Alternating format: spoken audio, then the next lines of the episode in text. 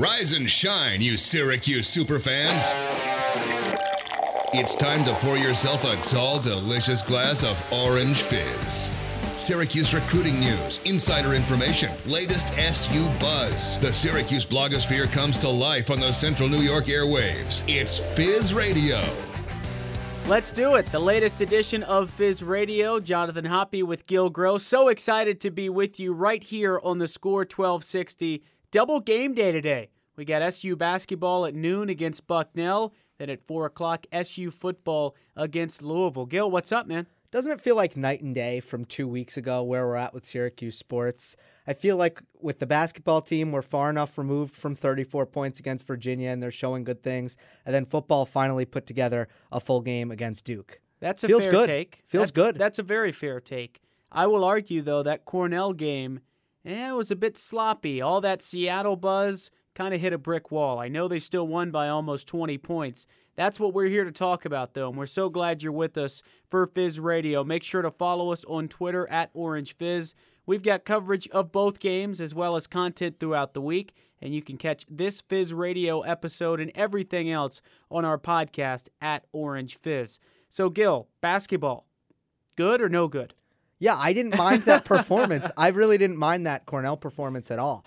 I feel like if you have a team in the Big Red who are going to not start their offense until there's 6 seconds left on the shot clock, which basically means they're just limiting the number of possessions in the game, playing really good defense. Syracuse has a rough shooting night, especially in the first half. On top of that, it wasn't a surprise to me that it was close, and I really felt like the Orange were doing most of the right things, and you know, they just didn't get that spurt, that scoring run in the first half, and they got it in the second half. No issue for me. Honestly, pretty impressive what Brian Earl and Cornell were doing, just getting it around the perimeter, sort of like what you do in a rec game when you're outmanned, and you look for that one sweet spot, and then, heck, Jimmy Boeheim put up a game-high 25 points, I think it was. He looked great. So the Boeheim Bowl, I'd say it lived up to the hype. Oh, totally. I mean, Buddy played really well as well, and, I mean, he took 18 shots. I mean, Buddy was ready to go.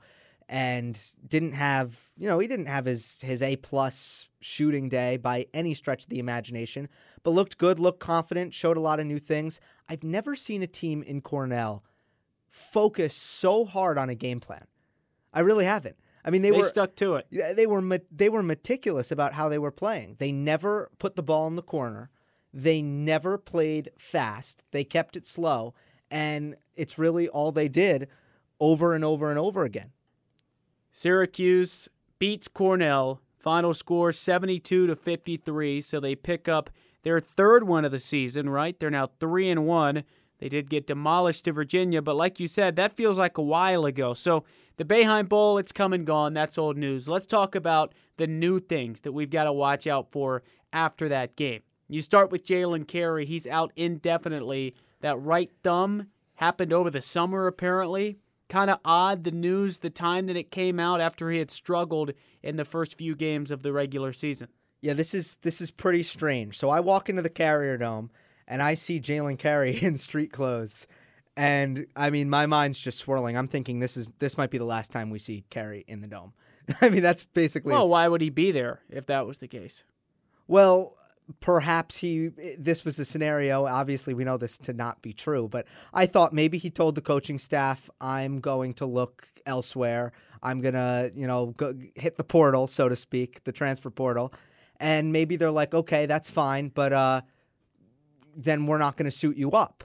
And that's what I thought, something like that was probably going on, given the things we know about Carey's season so far, but it turns out he's going to have surgery, which means he'll at least stick around next semester. Man, give the guy credit. Everyone says he's going to transfer. Hasn't done it yet. And certainly he's got time to do it.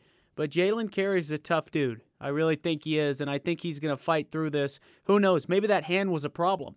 Maybe that's part of the reason why he was playing so poorly. Maybe. Boeheim said maybe, maybe not. Now, that's a whole separate discussion about if Jim Boeheim should be bashing Carey as brutally as he has. And, that's an interesting debate there. But what this does is it allows Carey to medically redshirt. So I don't think that Syracuse is out of the woods with the Jalen Carey transfer. And for my money, he will leave. This buys him some time, essentially. For sure. Now that he's going to be out, he might not play the rest of the year for Syracuse. We don't know, obviously, since he's out indefinitely. But SU is lucky because they've got Joe Girard, who, if he would have put up an encore performance of what he did on Saturday, we already would have mentioned his name by now. But he missed some shots on Wednesday against Cornell. As to be expected, Coach Boeheim says they were good shots, they just weren't going down, and he did get a lot of open looks. My thing, though, Gil, it just makes everybody better. It's pretty clear that the Orange operate as more of a team with him out on the floor, and they appear to be having more fun, too. Yeah, it's refreshing, honestly. Look, Frank Howard was a good player, but it's refreshing to see someone play the point like Joe Girard instead of the way he was very Howard ran the point. Yeah, you know, he just wasn't a pure distributor of the basketball. He was just Right. And good player. Right, and when he was good, though, he was good at scoring the basketball. He wasn't really a good pure point guard. And what we've seen from Girard is a guy who grew up playing quarterback in high school, won the Class B title, not just in basketball, but also in football, playing quarterback for Glens Falls. And when he's on the floor, he acts like a quarterback, even in basketball. He is confidently directing traffic. He has a swagger about him. I couldn't agree with you more that this team just rallies around him offensively and defensively. Now, it's probably a good thing that he struggled against Cornell, because if he had two performances where he was making everything, at this point, people would have already anointed him the next GMAC, if they haven't already. A lot of people wanted to do that after Seattle, which is fine because this is sports, right? This is why we do it, to have fun and to make these comparisons. He should be really good. And if he plays as well as he did against Seattle, surely he's not going to go 7 for 8 from the field. But if he can hit his shots consistently and continue to do, he's gotten a lot of boards. He's gotten over double digits in the past 2 games. There's a lot to like about this young dude. It's pretty exciting because he's also one of those guys who feels like a 4-year player. He doesn't, I mean, if someone comes in with like a Quincy Guerrier frame and starts balling out. Plenty to talk about with him too. Right. If that happens, they're gone. But Joe Girard, he's 6'1", I want to say. Is that what he's listed at? Yes. And he's got a great jump shot, but in the end, you're not going to get drafted that high as a 6'1" point guard probably unless you're absolutely unreal. I mean, even the best point guards in the country, if you're 6'1", you're going to have trouble getting drafted. There's no fear in Girard's eyes. None at all. I agree. After what he did at Glens Falls, we know he's New York State's all-time leading scorer. We'll hear that over and over again.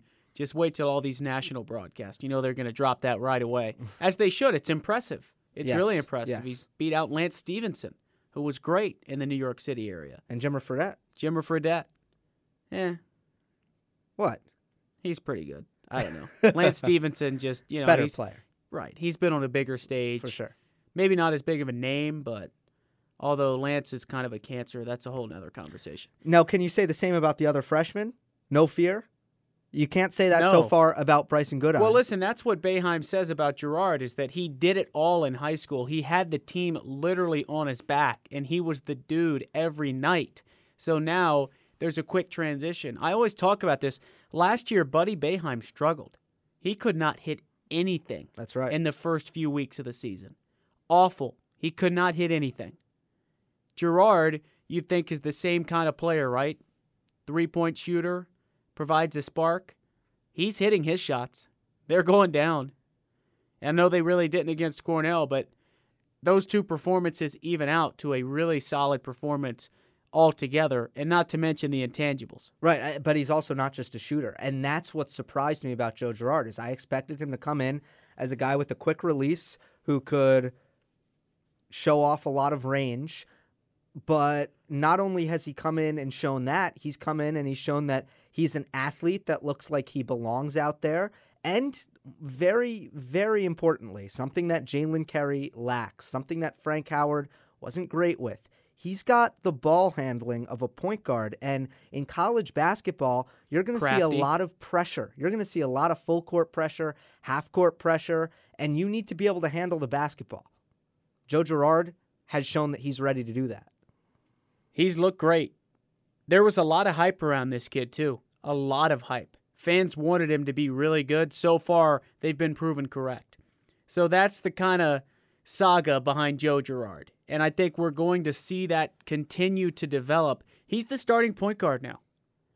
What we've seen from Bryson Goodine makes no one think that his job is in jeopardy. Joe Girard is the starting point guard. He's going to play around 35 minutes a night. And when he gets into conference play, he's going to have an opportunity to really make a name for himself in the ACC. About Goodine, I think that Howard Washington is going to get a chance in the Bucknell game to maybe even steal some minutes from Goodine as the backup point guard, because Bryson has looked, he hasn't, every time he's out there, he's just kind of not doing anything. It's not that he's been god-awful, he's just there. And that's not what you want out of your point guard, especially. It's a little bit more acceptable out of maybe a big who protects the rim, but you can't have a point guard disappearing out there. Let's talk about that. Coming up, the rotation that Jim Boeheim's going to use. Who's it going to be? Is it going to be two players off the bench? Is it going to be three? And which players is he going to choose to play, especially as we get down the stretch of the season? Thanks for joining us here on the Score 1260. We've got to take a timeout. On the other side, we continue SU basketball talk. They play today at noon against Bucknell. Thanks for joining us right here on the Score 1260.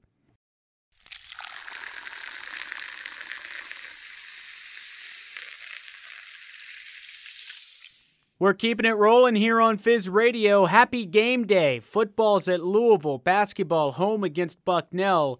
A lot on the line. We're talking SU basketball first. Jonathan Hoppe back with Gil Gross. This is Fizz Radio.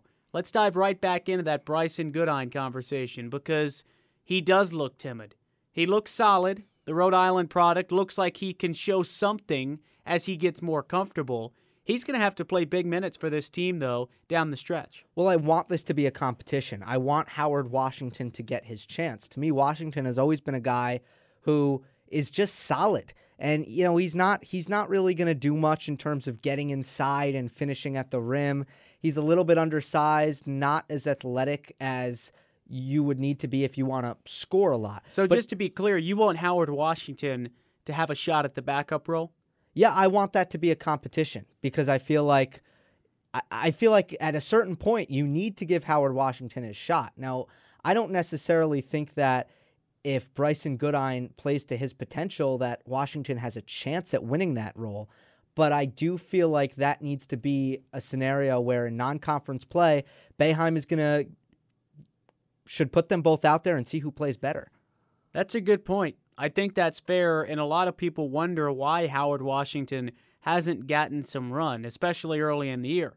Now, with 2 minutes left in the game, you're not really going to put him in because that's garbage time, and it's kind of insulting, that whole deal. But let's see what he's got, and he did say that he expects him to play today against Bucknell. He expects Howard to get some run out there against a pretty bad Bucknell team, one that SU should handle, by the way. Penn State handled Bucknell. Penn State, pretty solid, would be toe-to-toe with Syracuse, so if you're in that neighborhood. Anyway, the opponent's not important, right? We're not here to talk about the opponent. We're here to talk about what's going to happen in a game like this where you do get those opportunities. So I'm with you. Why not see what he's got? Right. I mean, and a lot of people forget, and I just think that this is important to go back to. A lot people were wondering, where's Howard Washington last season? And he had an incident that was kept on a low profile. He kept it private, but you know he had that stroke, and we didn't find out about it until the summer, if I'm not mistaken. So that's where Washington was at last year. It was a long road to recovery. He had to put in a lot of work to get back to where he needs to be, and it looks like now he should be. Seems close. Like he's ready to go. It now. Seems like he's ready. Seems now like I haven't spoken to him. But that's the sense that I'm getting as well. I talked to him after he first played against Colgate. That was his first appearance since having that stroke. And he came in and didn't play significant minutes, but he at least was out on the court. And after, basically that's what he said. He feels like his role is just to come in and provide a spark for this team, provide some defense. And I don't want to say he was fed up, because I think he was just excited to get back out there, and you never know exactly what's going through a player's mind, but you can sense some urgency, right? He wants to show what he's got, And he does have some more eligibility after that incident last year. The stroke counts as a redshirt season, so he's got more time. But he's a guy like Carey, too. He wants to see where his cards are at so he can make some moves. I do think he has a role on this team. Less so than Carey, but he's another guy who's on redshirt watch, or transfer watch. And I think people suspect that if Howard doesn't get his chance here, that maybe he can look elsewhere. At the same time, he is a lifelong Syracuse fan. He might be more content than Jalen Carey, who was a top 30 recruit, with being a bench player. But I would have to lump Howard Washington into that group of players who will probably be itching for more play time than they're currently getting. You know, it seems like with Boeheim, you come in as a freshman, and if he really likes you, you get your chance, and you get a sustained chance. Now, let's keep in mind, too, Bryson is the highest-rated recruit in this class by many services. So it's not like Goodine is just someone you take off the shelf and is getting time against Howard Washington. He's got a lot of upside, especially with his length in this system defensively. There's a lot to like. But like you said, maybe Howard should get more of a chance. We'll see what he has today against Bucknell, because Coach Boeheim says he's going to get an opportunity. I want to talk about Quincy Guerrier, though. He starts every game in Italy. Dolezaj should be noted. Dolezaj did not play in those games. He was hurt, dealing with an injury. So now Marek is back. He starts in the Virginia game. Oh, what happened to Quincy? We thought he was going to start. Doesn't play much against the Cavs. Has a decent game against Colgate, but really shines against Seattle and then shines again against Cornell. That's back-to-back. You talk about Girard. How about Quincy Guerrier? A little under the radar. He changed the game against the Big Red. He really did. I'm thinking that maybe Dolezaj is still your guy, even if Guerrier is the better player. And in terms of a starter? Yes, in terms of a starter. Because Guerrier is someone who, if he puts it together, he can score on his own. He can really do it himself. He's got game. Right, and Dolezaj is a flow of the offense guy. He's just like Joe Girard. When you have Dolezaj on the floor and Girard on the floor, the ball's moving, players are moving, the offense is flowing. And Dolezaj has also shown a lot of things in terms of even like going coast to coast after a defensive rebound. He's shown better slashing ability this season. So Dolezaj has been really good. It's just when Marek's good, he's not lighting up the stat sheet like Guerrier. I agree. I think Dolezaj is your starter. I think it makes more sense to bring that offensive firepower from Guerrier off the bench. He's physical, man. He can get inside. He made a three against Cornell. He's showing a lot of tools, and he's got the strength. You can tell he's in great condition. He's massive. Absolutely. Someone asked Boeheim after the game, I think, if he was just not strong enough, and Jim was quick to shoot that down. Rightfully so. It was not a good question. No, it wasn't, because how can you watch and say that he's not strong enough? It's just about getting in rhythm and taking his shots, being his kind of player. Listen, if you're going to provide 14 points off the bench, so let's get to this rotation, because Guerrier's in it. Right now, you've got the starters, you've got Guerrier, you've got Goodine. Jesse Edwards? He's in there. That's the question mark, though. Jim says he might play three forwards. Well, look, Sidibe, yes, and that is the question mark. But right now, Edwards has a chance to show that he's viable. I think Quincy can run at center. I mean, how is it different than O'Shea at center? And what did Boeheim say last year? He said that it would be smarter to put Chukwu at point guard, which is Boeheim. He's just being Boeheim. He's just being Boeheim. But I don't think he really believes that. But it's the kind of thing that he says. Well, if Dolezaj can play the center, why can't Quincy? The 2 extra inches? Yeah, it's a good point. If they're interchangeable in the starting lineup, you know what I mean? Well, what about offensively? Wouldn't that... See, I feel like Dolezaj is a better 5 offensively than Guerrier. I think defensively, Brissett... Really? How about 5 out with Quincy at the 5? 5 out. I don't know if that's in Boeheim's... Is that in the repertoire? Everything's changing this year. You see that stat? They're one of 5 teams that has taken 20% of their shots from the paint, something crazy like that. Basically, let's translate that into outside jumpers. 5-out is a leap, though, and I don't think that 5-out is a good way to really get threes. And I know that might sound like a bold take, but 5-out is what you want when you have a bunch of quick guys. You open up the paint for the drive. To me, that's 5-out. You're not getting a lot of open threes. How many times can Gil say 5-out in 1 second? You started it. You're the one who suggested it. 10-out of you saying 5-out. I think it's something to consider. Because when you talk about the rotation, you've got your 5 starters. Basically, if Jesse Edwards can't improve, and John Bolajak, right? He's redshirting, so he's not even in the picture. But Jesse Edwards from the Netherlands, what does he have? And that's what they'll need to figure out as we continue this non-conference portion. So, it could be 7 players, and here we thought before the year that it'd be 9, 10, and that we'd be seeing same old crap. That's not going to happen. So is your why was that even on the table? I think that Boeheim... Because they played it in Italy? No, I think he's trolling. Is it fair to say he's trolling?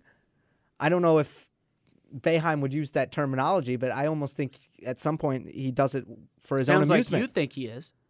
Well, I just think he's amused by it, possibly. I think that's in the realm of possibility. Buddy Boeheim was asked about the whole man defense thing before the season, and Buddy, chuckled and said, "We'll see about that," as if he was, in on the joke, as if, he was amused by the question.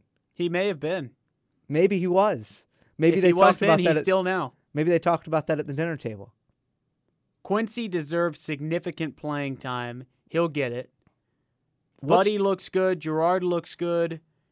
Dolezaj looks good. The numbers aren't great, but he's had a couple of highlight plays. He's scrappy on defense. We know what his role is. I'm just trying to think who's looked bad as a starter. Bourama, he's overachieved. Guy couldn't even stay out on the court for 10 minutes last 2 years. He appears to be healthy. He's grabbing boards, man. He's making plays like you need from a center.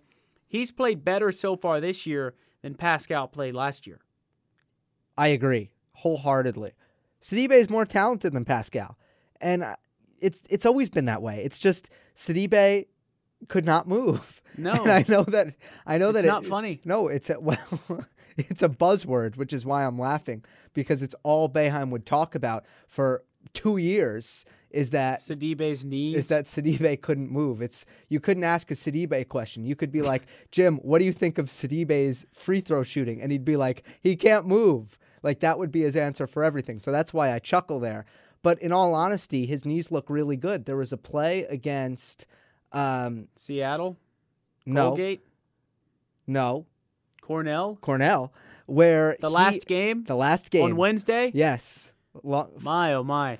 There was a play against Cornell where the ball was going out of bounds, and Sidibe had to kind of lunge into a full deep squat, and he stayed on his feet instead of going to the floor. And that was just one of those movements where I thought, wow, if he had bad knees, he would have just let himself go to the floor. He wouldn't have even tried to stay upright on his feet and kind of, use his legs like that.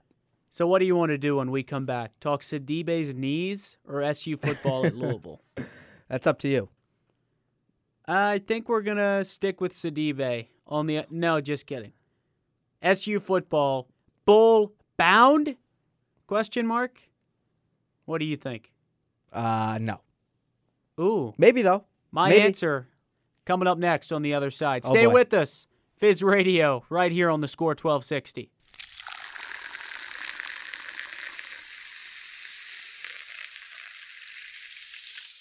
Okay, we're back. Fizz Radio, Score 1260. I'm Jonathan Hoppe with Gil Gross. Thanks for being with us on this Saturday morning. We've got you until 10 o'clock each and every Saturday right here in Central New York.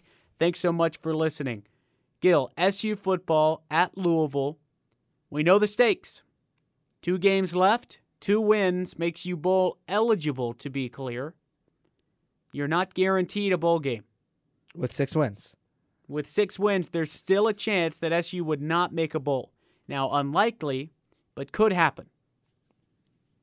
Wouldn't it also make it a little bit less likely that that would happen because the ACC is so weak, and you have those allotments for ACC teams in the bowls. Well, you say the ACC is weak, but there's a number of teams in the Coastal that are vying for 6 spots. Heck, they're all right in the neighborhood. Right. 6 wins, I should say.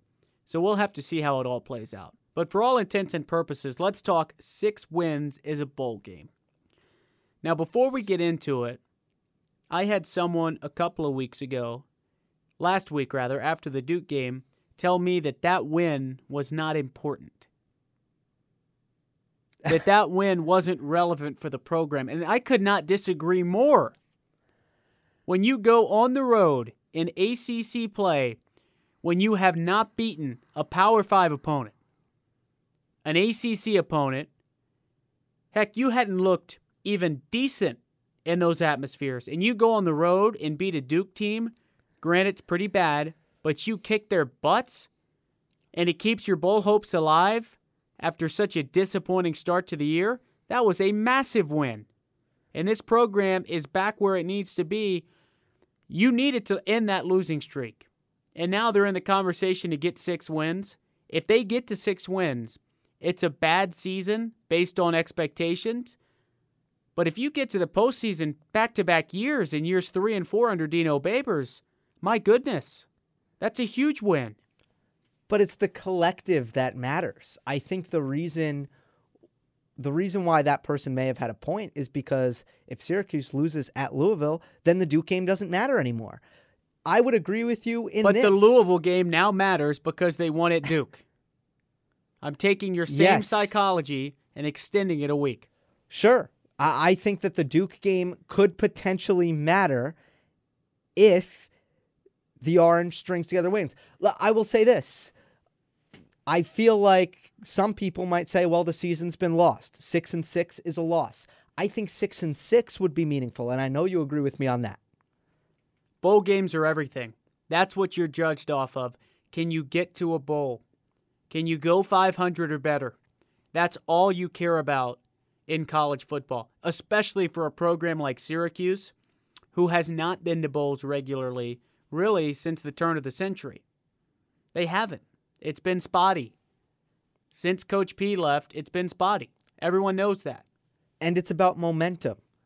This is a young roster, and that's something that I've been trying to stress all season and even at the beginning of the season. Next year, the stars on defense, they're coming back besides the edge rushers. On offense, you have a running back coming back. You have a quarterback coming back. You have O-linemen and receivers coming back. People are coming back. So if you end this season on 3 straight regular season wins, and then there would likely be another game, well, now you go into next season with something to build on. The concern after the Boston College game, where it looked like no one wanted to tackle A.J. Dillon because they didn't have enough heart to do it, well, the concern was, are they just gonna limp out of this season, and then what is that gonna mean for even next season? A 7-game losing streak to close the year would have been catastrophic. Awful. That would have been a complete letdown and arguably the biggest flop ever from the AP preseason poll to have Syracuse ranked and then go on to win 3 games in a season. Oh, my goodness. It would have been the biggest collapse of all time. And you can't blame the team because they weren't the ones that put those expectations. Surely theirs were high internally, but we're talking about preseason prognosticators, guys like you and me, people in the media. What a flop it would have been because everyone bought in. And sure, they're not who we thought they were, but they can still be a solid team. And a win today against Louisville would go a long way. So the Duke game was what I thought the team was going to be before the season. And Duke's terrible. Yes. Quentin Harris is a very bad quarterback. Their offense stinks, and their defense isn't much better, and they had some crucial injuries. The center, Wolaba, goes down. That hurt them on the offensive line.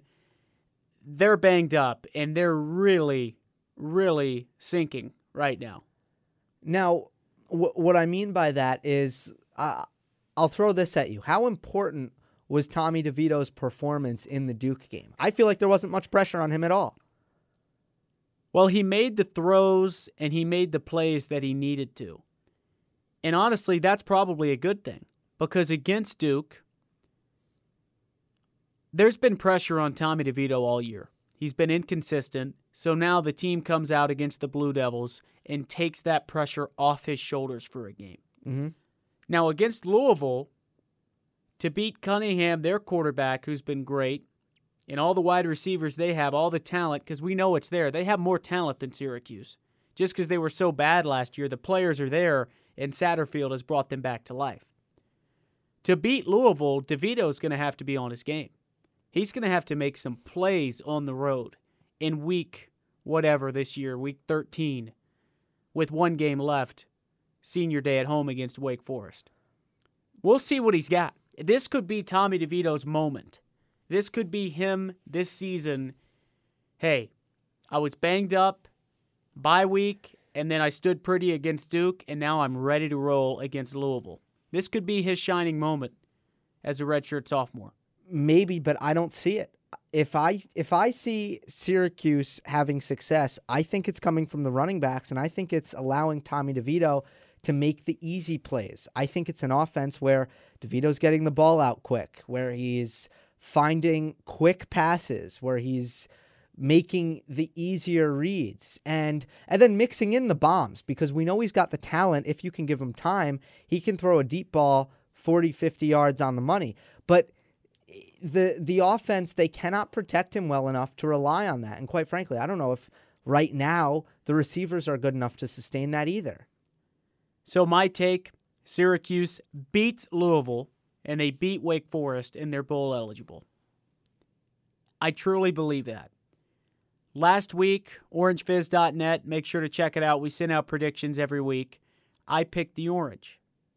Why did I pick the Orange? Because the O-line is much improved. Now, weird flex here, I'm 9-1 picking games this year. So before you come in and say, oh, you said the Orange Bowl. Well, so did everybody else. Not me. What'd you have, 9 wins? I think I had 8 or 9, but I'd have to go back and check. So anyway, you were right there. You were right in the ballpark. I'm 9-1 picking games this year. Congratulations. So I think we beat Syracuse or beat Louisville. Okay. Hopefully we don't beat Syracuse, because then we'd really be in trouble. Well, that's happened a couple times this season with the penalties. The O-line, though. I think Matthew Bergeron has been great. The Canadian freshman. Think he's brought stability, and now with Aaron Service back out at tackle, which was supposed to be the plan all along, Carlos Vettorello, McKinley Williams on the D-line. Think about how fresh he is at a time of the year where everyone's so banged up. The war of the trenches is where games are won and lost, especially in November, and I'm buying Syracuse stock right now. Also, I'm buying the fact that Brian Ward got fired. That's going to wake a team up. There's a lot of pieces to me trending in the right direction, and this Louisville team comes out and sleeps on the Orange, who have been awful this year and still really haven't beaten anyone because Duke is so bad. I could see it, and I think you pointed to a lot of things that I do have confidence in. I think the offensive line is better. I think the D-line with McKinley Williams, this is back to being a stacked unit that could really cause a lot of problems, because even without McKinley Williams, the tackles were playing well. So what's your pick? Syracuse or Louisville? See, I'm still going with Louisville because... Now, did you pick Duke? I did pick Duke.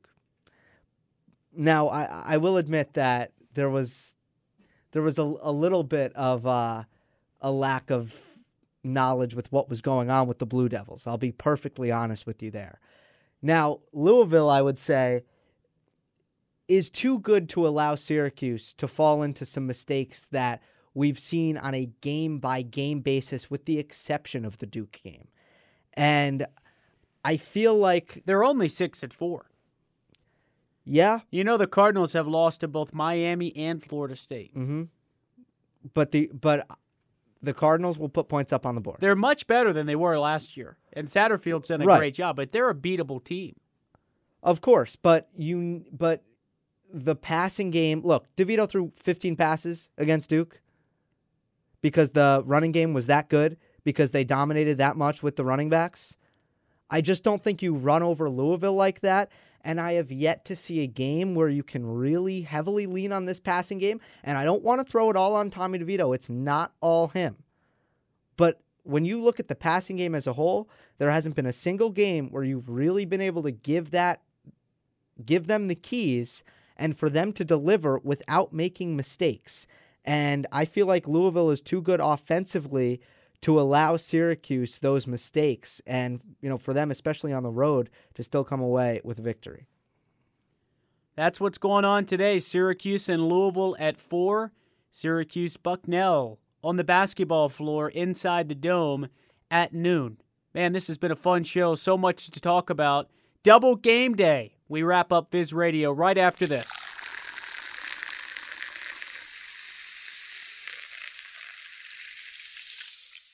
Closing up shop here on the Score 1260. Thanks for hanging around on a Saturday morning. SU Bucknell at 12. SU Louisville down in Kentucky at 4. That's football, the back half, if you couldn't figure that out. Jonathan Hoppe here with Gil Gross. Let's do some Fizz feedback, eh? Hey. Hey. Yay. Will Syracuse beat Louisville on Saturday? That's a pretty blunt question. Right. Yes, I already said Louisville. I bet Fizz says, ooh, this is so interesting, because people have been so down on this team. I have not looked on Twitter. I'm very excited to see the results. And if I were to guess, I would say they say no. By what percentage? What percentage says no? I think close. I think 60% say no. Ah, close. 54% say no. 46% say yes. Make sure to check it out every week on Twitter, Fizz Feedback. But wait, there's more. We love to get you guys involved in the show, Fizz Nation. How many players will Jim Boeheim use off the bench in conference play? Oh. So let's talk about it here. Yeah. What are your options? You've got Guerrier, Goodine, Edwards. Who else? Howard Washington? Is he going to be number 9? Am I missing someone? No, you're not. It's not going to be Braswell. No, doesn't seem that way. Except, did Boeheim not allude to Braswell possibly getting a chance against Bucknell? He should. That's why you play these games, right? Yes. So what do you got? 2, 3, or 4? Those were the options we put out. I think 2. What do you think Fizz Nation said? I think they'll agree with me. 3 is the most popular answer. Okay. And this was the more voted on poll, too. More engaging than the football poll. Maybe because it came out after it, typically how that works. 43% said 2 players, so you'd have to imagine that would be Bryson and Quincy. 52% said 3, so you throw in Jesse Edwards in there. And then 5% said 4. Yeah, 4, that's a long shot.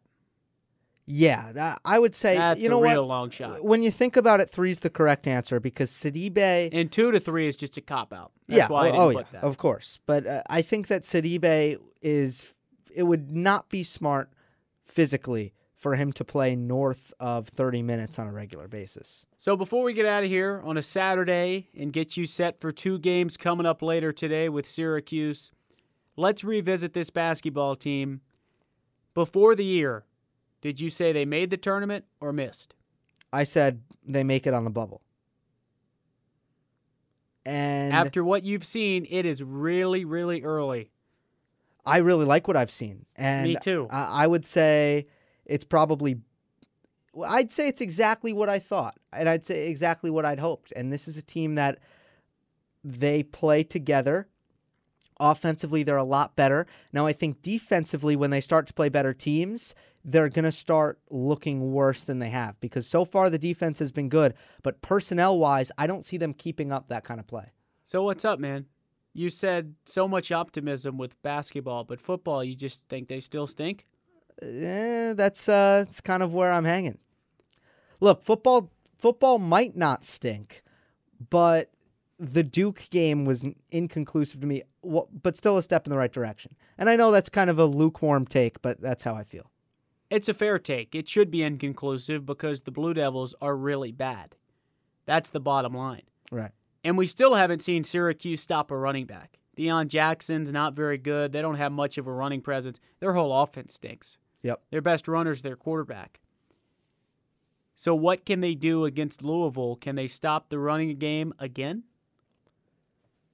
I think they can. That's what we're watching for, right?